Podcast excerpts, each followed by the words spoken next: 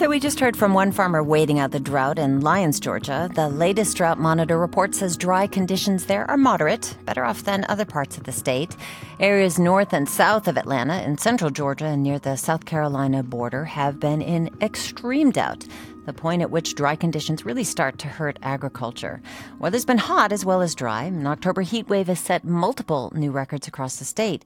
Well, on the line to tell us more is Weather Channel meteorologist Greg Postel. Hello, Greg.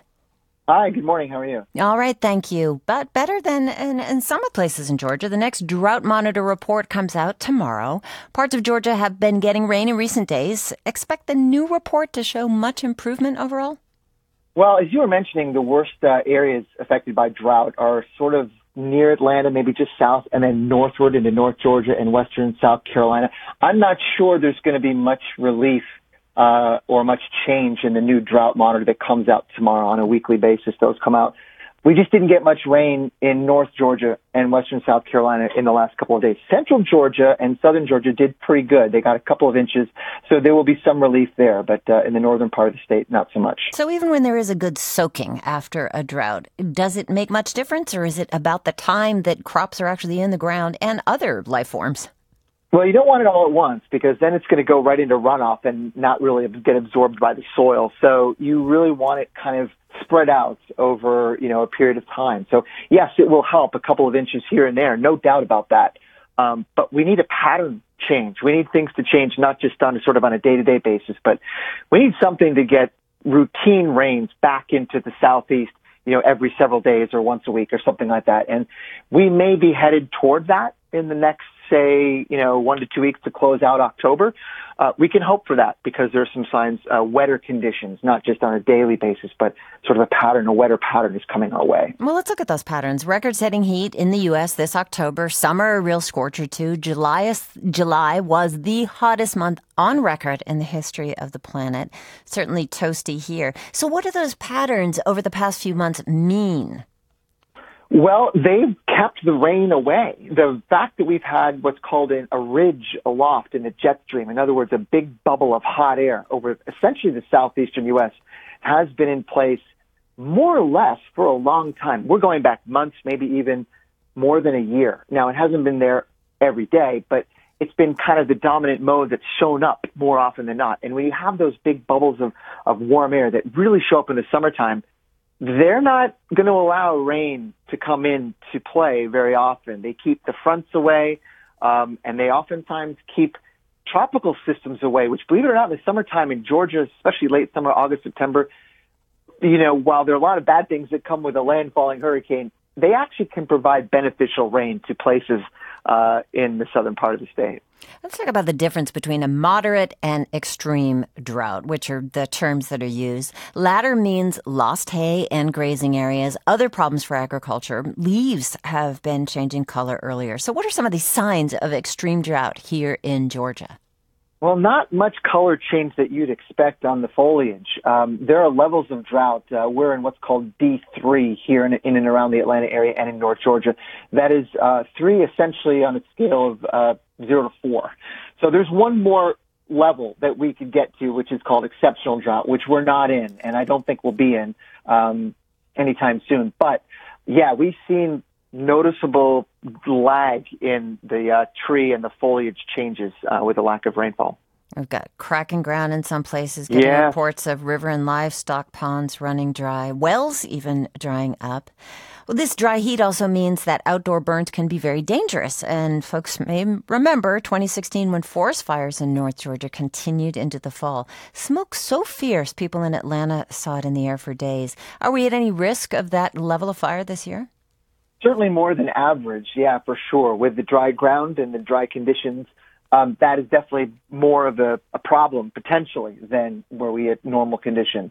Um, but I think you know the rain over the next couple of days will help, and going forward, as I said, in the next one to two weeks, I think uh, good news for many of us, including the farmers and those obviously not wanting any uh, damage from fire. That's uh, that's going to be a good sign, I think, in the next uh, closing out October, as I said, with wetter weather coming in. Greg, you, you, say the heat wave that's had our state locked in high drought, dry weather, that bubble is finally relenting. Now, how does that work in terms of weather fronts on the move? Mm.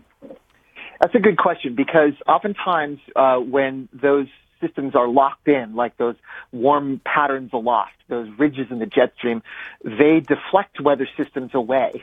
And it's precisely this problem that you get because the hot air uh, doesn't allow the rain, and then without the rain, the ground the ground dries up, and then heats up even more, and so it feeds back on the pattern already in place.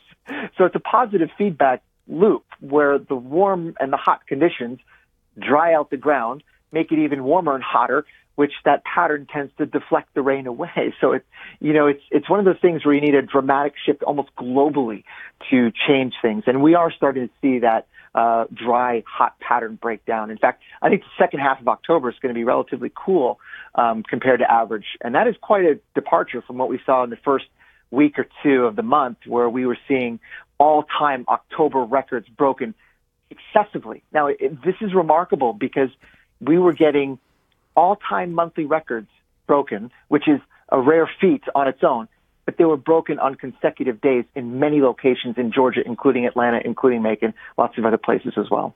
What is this weather pattern mean for hurricane season, which runs through November 30th? So not over yet. What are the odds that Georgia's going to see another hurricane this year?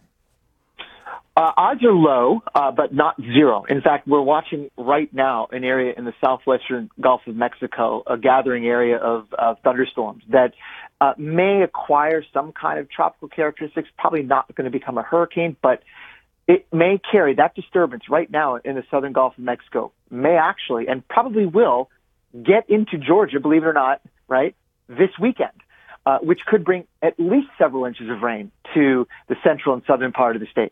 So while, you know, it's not likely it'll be a hurricane and overall you're exactly right. The season is winding down. This is the time of year precisely when we can get those kinds of systems that are relatively moist, maybe not hurricanes, but sort of tropical things coming into our part of the world. And, and we desperately need that because it's been so rough for us, uh, drought wise. All right. So beyond the rain predictions, what's coming for winter? Anything that you can look at in terms of patterns?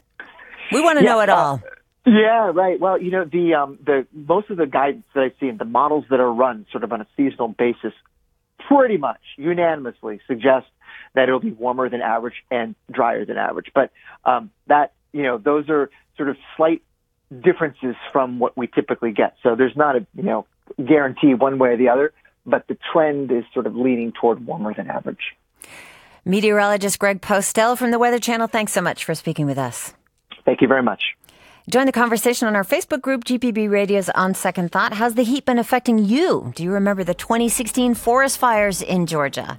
We also got some conversation going on yesterday's interview with Pat Mitchell. Prompted some of you to comment. Melvin said, I thought it was a good interview. It was interesting what she said about the emphasis that was put on appearance Alan liked Pat's observation that women must change the nature of power rather than power changing the nature of women. Well, we would welcome your comments as well. It's Facebook, it's our group, it's GPB Radio's On Second Thought. Weigh in there. On Second Thought, produced by Amelia Brock, LaRaven Taylor, Priya Mahadevan, Jake Troyer, Jesse Neiswanger as our engineer, Amy Kiley is senior producer, executive producer Mary Lynn Ryan. I'm Virginia Prescott. Till tomorrow.